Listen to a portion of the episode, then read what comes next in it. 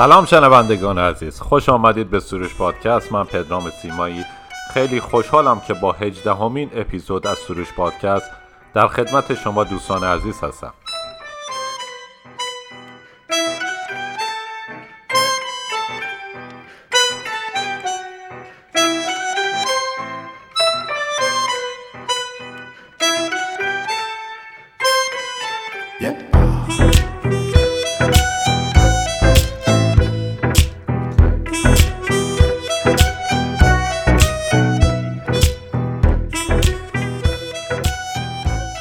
شما می‌تونید کلیه اپیزودهای سروش پادکست رو در کلیه پلتفرم های مربوط به پادکست به خصوص Castbox Google Podcast و Apple Podcast پیدا کنید.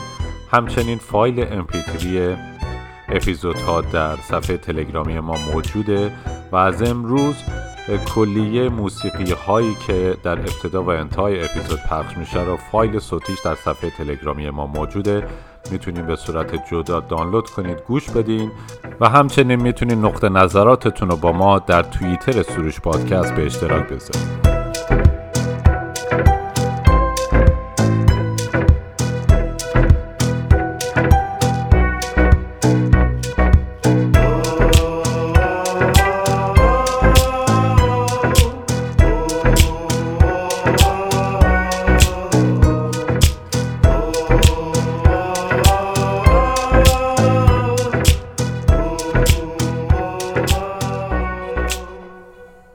یه نقل قولی از فیلسوفا می‌خوام بکنم. میگن سه عامل برای مطرح شدن هر انسانی لازمه. یک نبوغ دو پشتگار سه شانس.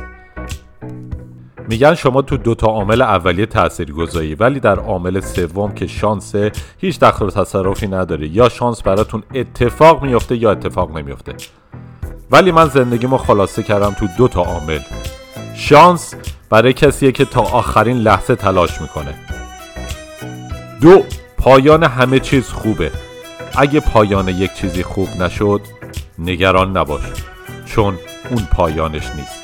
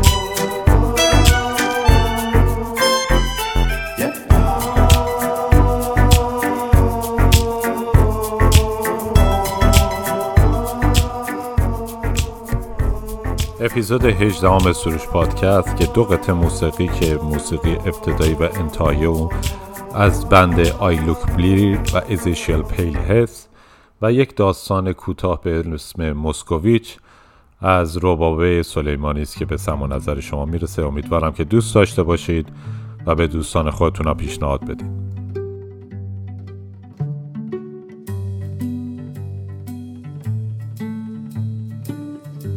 موسکوویچ به نوشته ربابه سلیمانی. اسمش ایش بود. یک ماشین روسیه کرم رنگ ولی احمد آقا اصرار داشت بگوید موسکوویچ. از اسم مسکوی اولش خوشش می آمد ایژ یه جورهای ارسیه بود. آقا رضا پدر احمد آقا نگهبان یک گاراژ بود در جاده قدیم قزوین خروجی کردان. اتوبان که زده بودن کارکاسه به گاراژ اتکوتا افتاده بود. این آخری ها زایات خرید و فروش می‌کرد. هرچی که بود از در و پنجره های قدیمی تا ماشین های عرد خارج میلگرد های بیرون آمده از لای بتون تا تراشه های سنتی ورودی گاراژ هم یک نگهبانی نقلی جمع جور بود که با منصور خانم آنجا زندگی می‌کرد. وقتی آقا رضا به رحمت خدا رفت صاحب گاراژ که آن وقتها خارج از کشور بود خواست گاراژ را یک جا برای فروش بگذارد. از احمد آقا خواست هر چه که توی گاراژ هست بفروشد و به جای حق زحمه پدر بردارد. اینطوری بود که احمد آقا همان هفته اول پشت تل آهنهای قرازه ته گاراژ زیر یک لایه خاک این ایج را پیدا کرد. ایجی که آن روز پیدا شد هیچ شباهتی به این ایژ بعدی نداشت. ایژ آن روز یک بدن سالم بود و احمد آقا با دیدن بدنه به خیالش ماشین آنتیک گیرش آمده. خوشحال شده بود ولی دریغ از موتور سالم و لاستیک نپوسیده و چراغ نشکسته. اسم ایج رو هم تعمیرکار بهش گفته بود. والا نمی‌دونسته که چیز به خیالش آریا یا تویوتا بوده. توی مدارک توی نگهبانی هم اسم ماشین را نتوانسته بود بخواند. به خیالش خط یجوج مجوج بوده. تعمیرکار گفته بود لوازم یدکیش را گیر می آورد و اگر خوب پول بدهد خوب تعمیرش می کند و خدایی وقتی اولین بار توی محله پیدایش شد همه انگوش به دهان ماندیم. گفت اسمش مسکوویچ است ساخت شوروی و محصول داس و چکش. خیلی سوارش نمی‌شد. تمام هفته زیر درخت چنار توی سایه پارک می‌کرد و یک چادر برزنتی دورنگ هم همیشه میپوچان روش. چادر برزنتی سفید با رگه آبی نفتی. ماجرای باربند بستن برای مسکوویچ به مهمترین دعای توبا خانم رب داشت. قرار گذاشته بودن اگر خدا خواست و صاحب پسری شدن ببرندش زیر ناودان حرم امام رضا موهایش را بتراشند و هموزنش طلا بریزن توی زری. خب بعد از چهار تا دختر خدا حرف توبا خانم را هم شنید و احمد آقا پسردار شد. حالا خانواده هشت نفر شده بودند. مریم و مینا و اکرب و زینب با یه پسر جدید که اسمش را سعید گذاشتن. و خب منصور خانم هم بود. ایژ کرم رنگ هم جزو هیچ دار و دسته ای نبود. خیلی لوکس و سری هم نبود. جگوار قرمز آقای لطفی با دو در دراز و صندلی تاشو با پلنگ خیز برداشته رو به جلویش خیلی تو چشم بود. می‌گفتن راحت دویستا می رود ایژ شبیه ماشین های مأموران بهداشت هم نبود. جیب های آهو سفید با خطهای سرمه‌ای که یک در اضافه عقبش بود و چند نفری معمور کلمن به دوش داروهای فلجتفار را از این روستا با اون روستا می بردن. معمورها به این ماشین ها می گفتن بلند خدمت. این شبیه جیان هم نبود. لولکش سیار محله یکی از آنها را داشت. با رنگ سبز لجنی. رسما بدرنگ بود. آنقدر ساده بود که فکر می‌کردیم مسخرت می‌کند وقتی حدیده و لولگی و کل شیر لوله را می‌برد و میآورد. ایش حتی رنو پنج خانم معلم هم نبود. جمع و جور و نقلی و پرطرفدار. ایش نه لوکس بود نه سری نه شاسی بلند نه ساده و نه پرطرفدار. ایج احمد آقا یک ترکیب بود از همه اینها. وقتی مسکوویت صدایش می‌کرد لوکس می‌شد. بیلک هم بود. یک کرم یک دست با کلی اقربه و دکمه و عدد روی داشبورد که یک صندوق جادار هم در عقب داشت. روسی بودنش باعث می‌شد از ظاهر ماشین برسی به تاریخ. به کمونیست و کلی آدم که مخالف و موافق بودند ایش هر چه بود سری نبود. اگر هم بود یک بار ندیدیم احمد آقا سرعت برود. توی محله همه ایجوقی صداش می‌کردن. بعضی آخر هفته ها چادر برزنتی با تشریفات خاصی پایین کشیده می‌شد. ماشین شسته می‌شد و برق میافتاد. اینکه تمام خانواده در این کار سهیم بودند چیزی بالاتر از حسرت به دل بچه های همسایه نمیگذاشت. مریم شیشه را پاک می کرد مینا چراغها را کف می مالید و اکرم سپر را برق می انداخت. زینب کوچکترین دختر همراه با چرخاندن فرمان فیج و ویژی می کرد و توبا خانوم قاچهای کوچک و بزرگ هندوانه را برای خستگی در کردن می‌داد دست بچه ها تا همراه تماشای ماشین نوش جان کنند.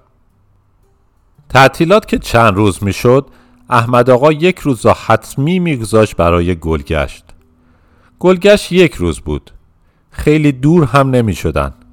نهایتش ده تا دوازده کیلومتر اولین آبی که با پمپ بالا کشیده شده بود و افتاده بود توی یک جوب احمد آقا و مسکوویچ را متوقف می کرد. احمد آقا باربند را دست دوم خریده بود از نصرت. نصرت پیکان جوانان داشت. از اون نارنجی هایش که شیشه بغل آینه مسلسی بود درب و داغان ولی باربندش به درد احمد آقا خورده بود. موسکوویچ پهنتر بود و داده بود آهنگری تا اوستا یک بلایی سر باربند بیاورد و یک کاری بکند که بشود بالبند را بالای موسکوویچ بست. این هم انجام شد و وقت اجابت نظر فرا رسید. منصور خانم آن وقتا خیلی پیر نبود و دست و پای سالمتر بود. رفت نشست پشت و دخترها ریختن سر کولش. سعید بغل توبا خانم بود و احمد آقا رانندگی می‌کرد. هشت نفر که باشید کلی رخت و لباس لازم دارید. زیرانداز و پتو و چادر صحرایی و خورد و خوراک را هم اضافه کنید به این رخت و لباس ها. یک بار حسابی برای باربند. احمد آقا همه را صفر بست روی باربند و رویش را یک مشمای بزرگ گرفت تا اگر باران زد خراب نشود. بعد هم محکم با تناب گره داد و سفر شروع شد. خبر سفر که به گوش همسایه ها رسید هر کسی حرفی زد. موتورش 700 کیلو بار می‌بره این که ماشینه. این را داوود گفت که سربازهش را در کرمان بود و دیده بود محلیات چجوری از این موتورها کار می‌کشند. می‌گفت بهش میگن تراکتور دوچرخ. مسکوویچ ماشین جون سختیه ماشین سرماست. اینا رو که روسیه سرد است و سیبری داره و هیتلر مغلوب یخ مسکو شده آقای اهواز معلم ترکات می‌گفت. اما نه داوود نه آقای اهواز نه هیچ کدام از همسایه ها باور نمی‌کردند که با این ایژه چهل سال پیش با مسکوویچ دهان پرکن احمد آقا بشود تا مشهد رفت و برگشت. حتی بشود کسی باورش نمی‌شد که احمد آقا این کاره باشد. همسایه با تعجب و ساکت منتظر نشسته بودند. تا وقتی وانتی جلوی در خانه احمد آقا ایستاد. وسایلشان را آورده بود. کیف و چمدان و ساک و پیکنیکی و باربند که هنوز وسایل روش بود و تناب محکم گره شده بود به دیوار باربند. باربند لعنتی. این را احمد آقا گفته بود و بعدها تعریف کرد که پلیس اول چجوری گیر داد به باربند که بارش زیاد است و بلند است و خطرناک. تا بعد نقش در آمد که مدارک ماشین جلیت و ماشین دزدی. همین که احمد آقا را آن روز آزاد کرده بودند محض خاطر دخترها بود. و الا باید می‌رفت بازداشت. حالا سالها از آن ایج و سفر میگذرد. روی پشت بام دستشویی توی حیات خانه احمد آقا یک باربند هست. باربند پیکان جوانان که آهنگری شده. باربندی به اندازه ایش یا همان مسکوویچ که حالا دیگر در خاطره ها هم نیست. یک ایژ کرم رنگ که احمد آقا دوست داشت مسکوویچ صدایش کند. پایان